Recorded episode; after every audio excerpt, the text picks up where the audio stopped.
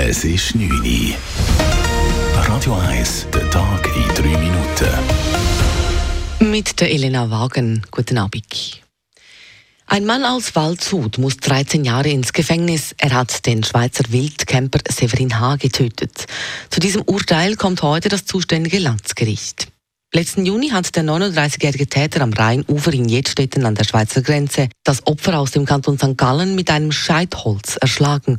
Der St. Galler wollte am Ufer in einer Hängermatte übernachten. Obwohl der Täter gestanden hatte, bleibt auch nach diesem Urteil unklar, weshalb er den 31-jährigen tötete. Die beiden kannten sich nicht. In der evangelischen Kirche in Deutschland sollen tausende Kinder und Jugendliche sexuell missbraucht worden sein. Zu diesem Schluss kommt eine neue Untersuchung, die die Kirche selbst in Auftrag gegeben hat. Die Ereignisse zeigen nun mindestens 2200 Missbrauchsopfer und über 1200 mutmaßliche Täter in den letzten Jahrzehnten.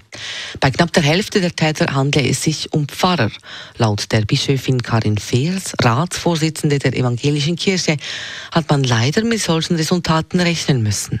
Erschüttert, aufgerüttelt bin ich, aber fassungslos bin ich nicht. Wer heute angesichts der Ergebnisse aus allen Wolken fällt, der muss in den letzten Jahren, ja Jahrzehnten die Augen vor der Realität von sexualisierter Gewalt in unserer Gesellschaft und eben auch in unserer Kirche und Diakonie verschlossen haben.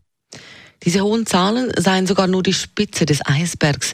Die Forschenden durften nämlich nicht die Personalakten aller Pfarrer und Diakone auswerten. Eine Hochrechnung geht davon aus, dass es über 9000 Missbrauchsopfer gibt in der evangelischen Kirche.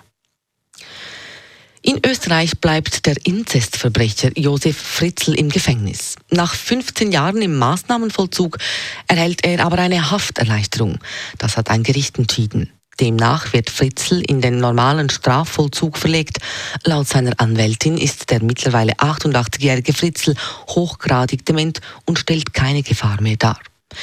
Josef Fritzl sperrte seine Tochter über 20 Jahre im Keller seines Hauses ein und zeugte mit ihr sieben Kinder.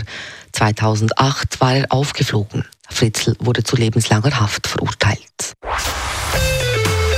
Radio 1, Wetter.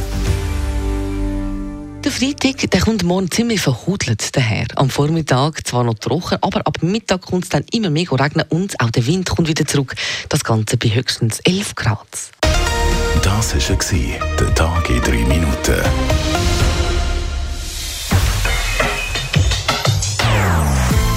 Nonstop. Das ist ein Radio 1 Podcast. Mehr Informationen auf radio1.ch.